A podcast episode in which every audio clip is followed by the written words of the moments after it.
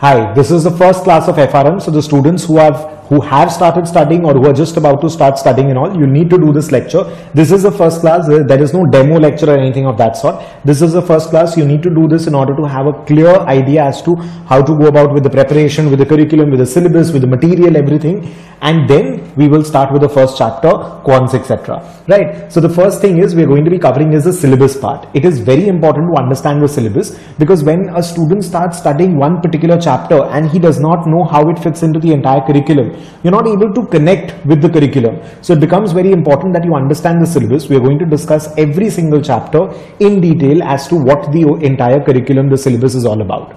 Again, I have questions from students like, you know, whether I need to be really good at maths or something. So there are different chapters, different subjects and all. Commerce students might find a couple of chapters easy. Science students or engineering students might find a couple of chapters easy. Economics students might find a couple of chapters easy. But everything is taken from scratch. So that is not going to be a question. Of course, uh, a student not good at maths will have to work hard on a few chapters maybe related to statistics. We start everything from scratch anyway. So that is not going to be a problem.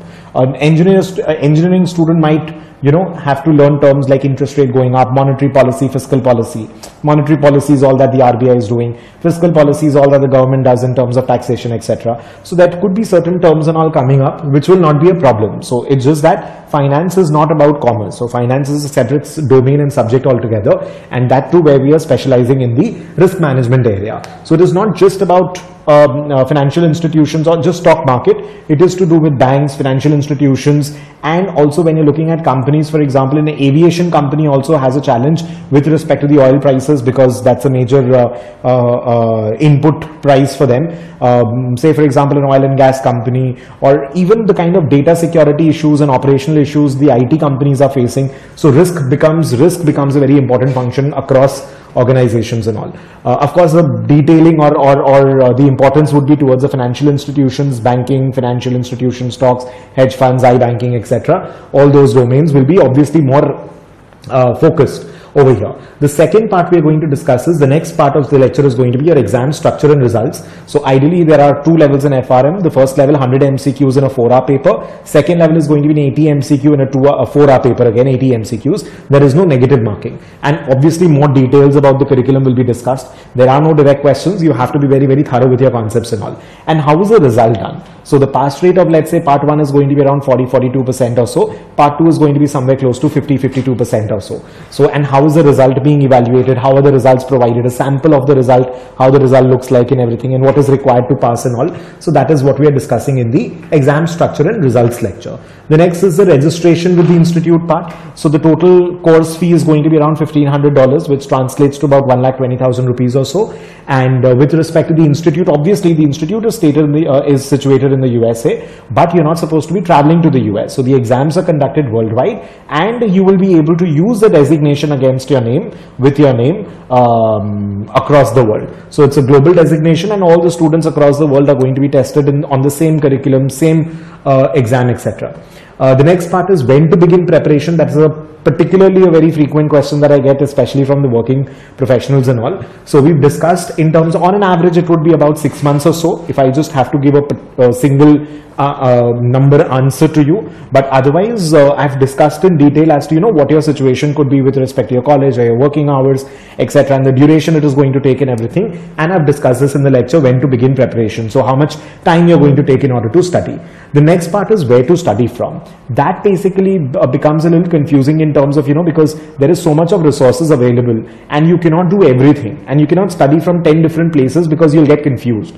So where to study from, how much practice is required, where to practice from, what is the standard of practice from different sources of material? And what is the standard required in the exam? Because of the questions, the kind of questions that turn up in the exam. So that we are going to discuss in the where, uh, where to study lecture.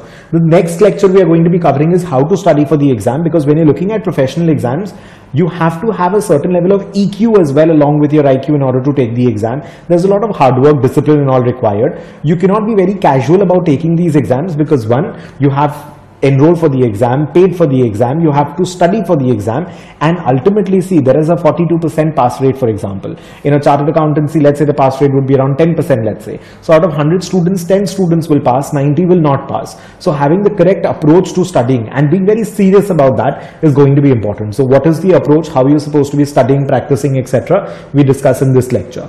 The next part is the scope. So as to understand what would be the application of an FRM in the industry, in the um, economy, if I could say so. So CFA is like, for example, a course in finance. FRM is finance and specialization in risk management domain. CA has got accounts, law, audit, etc. So there are different lectures where I've discussed the differences between these courses or uh, should an MBA or an engineering student should take up a CFA or a FRM or something or not. So there is another lecture there.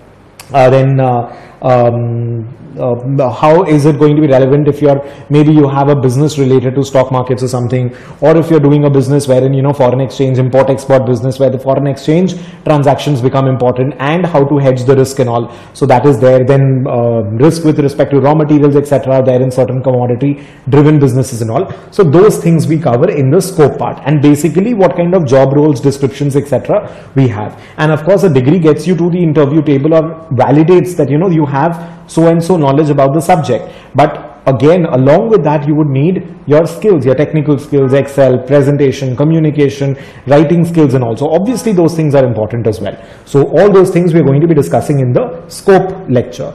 And the next lecture is going to be about the lecture. so about my way of teaching and how I go about it. And you have a few chapters on YouTube as well, so you can go through that uh, to understand my way of teaching and all. And what are included with, uh, you know, how to go about the lectures. Uh, we've got exam mentoring lectures are there, revision lectures are there. So all the things about with respect to the classes and your doubt solving and all that. So that is going to be covered in this lecture. So you're going to be starting with the syllabus lecture next and you move forward and complete the series of lectures and you this is your first class. This entire uh, lectures, uh, lectures uh, these lectures are basically your first class before you start studying. So as to have a very clear idea as to how to move forward. So you need a good direction as in you need a good uh, clear direction and all so be very firm, be very decisive, understand, have all the information and then you start studying properly. And this is required for studying. So you have to have very clear targets, how to set your targets and all with respect to preparation also. This becomes very important. So this is, uh, so start with the syllabus right away.